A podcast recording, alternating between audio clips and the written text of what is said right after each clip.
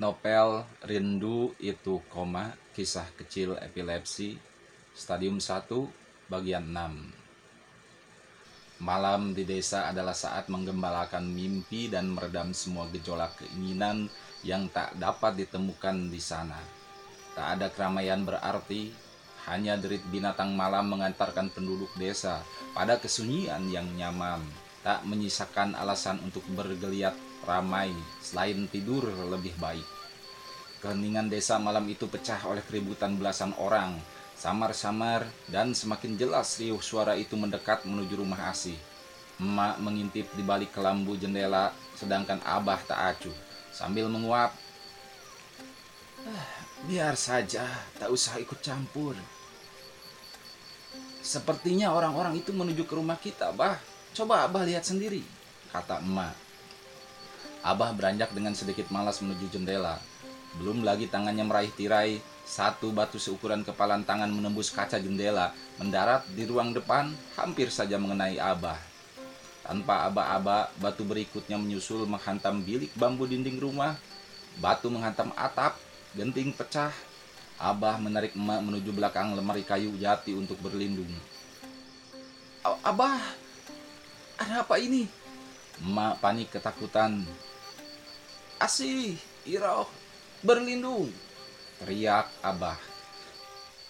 Belasan orang bersenjata kayu dan bambu, bahkan beberapa membekali diri dengan parang, menghujani rumah dengan batu dan bersiap menyerang. Raut-raut wajah dipenuhi amarah. Sesekali mereka melontarkan umpatan. Usir dari desa kita! Usir! Usir! Usir! Beberapa orang menimpali. Asi, keluar kau! Dasar pembawa sial! teriak seorang di antara kerumunan. Abah masih berlindung di balik lemari setinggi perut dewasa. Doa-doa berhamburan di mulut dan hati Abah, berharap tak ada kejadian buruk menimpa keluarganya. Emak juga berkali-kali melapalkan doa yang terdengar samar tak beraturan lantaran panik luar biasa. Di sela itu, seorang pria paruh baya berbaju putih tergopoh-gopoh menghampiri sumber keributan. Disusul dua pemuda berkain sarung mengikuti di belakangnya. Terlambat beberapa menit saja, rumah bisa hancur. Andai ajengan Maman tak keburu mencegah, mungkin lebih parah. Rumah bisa hangus dibakar mereka. Ajengan Maman sigap menahan orang-orang yang merangsak siap menghancurkan apa pun di rumah Asi. Berhenti! Sabar bapak-bapak, ibu-ibu. Ada apa ini?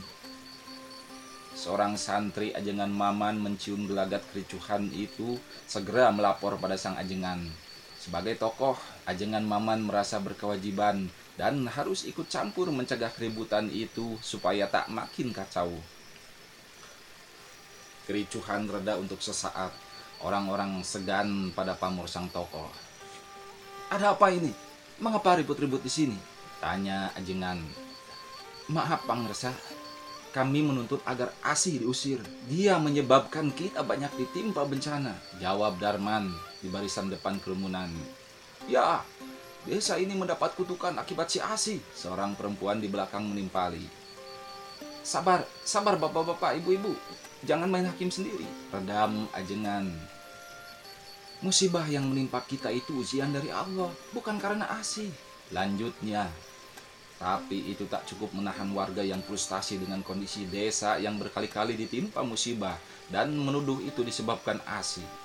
Mereka terlanjur emosi, hendak melampiaskan dengan merusak rumah dan mengusir ASI. Dia telah berbuat dosa, aib, mencemarkan desa kita. Dia menyebabkan Mardi mati. Dia membunuh Mardi. Sambut Kokom, adik perempuan Mardi yang masih belum bisa menerima kematian kakaknya dan menuduh Asih penyebabnya.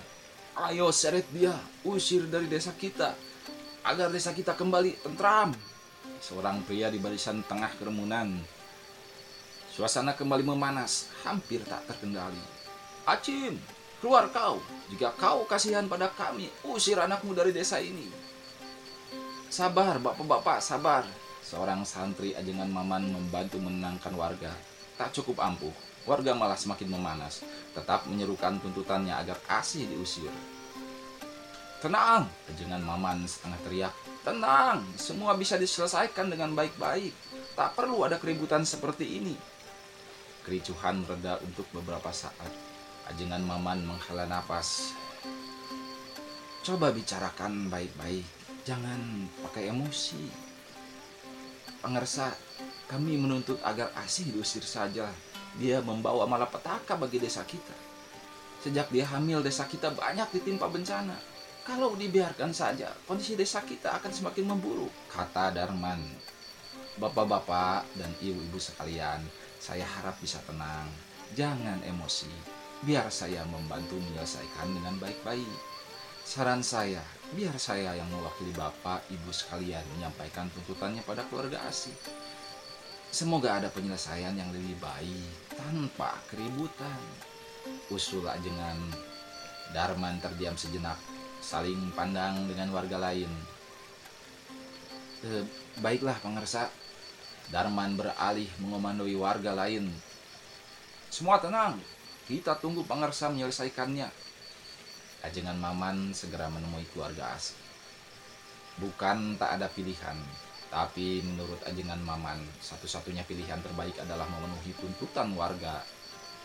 Mulanya Abah menolak, namun karena ajengan Maman memberi pengertian itu demi menyelamatkan keluarga dan ketentraman desa, Abah berlapang dada menerima pikir Abah.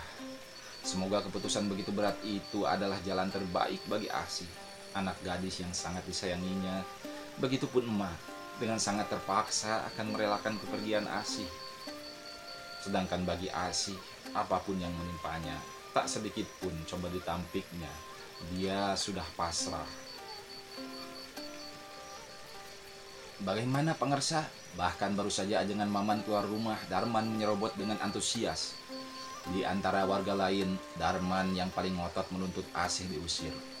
Darman, satu di antara deretan laki-laki yang ditolak Asih. Sebegitu sakit hatinya hingga dia tak rela melihat Asih bahagia. Jika bisa, keinginan terbesarnya adalah melihat Asih dan keluarganya hancur. Bahkan Darman dan beberapa orang yang merasa kecewa dengan Asih menjadi pencetus di balik aksi itu.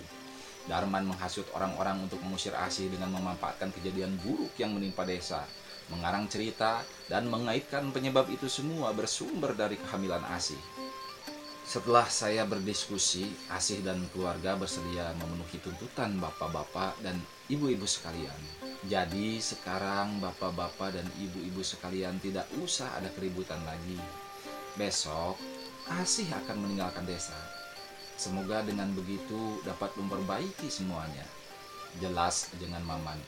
Lah, besok Kenapa tidak sekarang saja? Lebih cepat, lebih baik. Darman tak sabar menyaksikan awal kehancuran Asi. Saya harap ada kebijakan dan pengertian dari warga semuanya. Sekarang sudah malam, tidak baik kalau Asi harus pergi sekarang. Kasihan dengan keadaannya sekarang. Apa jaminannya kalau Asi akan menepati? Bagaimana kalau bohong? Sergah Kokom. Jaminannya saya, saya akan memastikan kepergian Asi besok. Apa kalian tidak percaya? Sang ajengan berubah gusar. Kalau perlu, salah seorang di antara kalian bisa menjadi saksi, memastikan Asih benar-benar meninggalkan desa ini besok. Tambah ajengan Maman. Maaf Pangersa, kami percaya. Redam Darman. Baiklah kalau begitu, berarti sudah ada jalan penyelesaiannya. Saya harap sekarang Bapak Ibu sekalian dapat kembali ke rumahnya masing-masing supaya tidak mengganggu kenyamanan warga lain. Cukup puas, warga lalu membubarkan diri.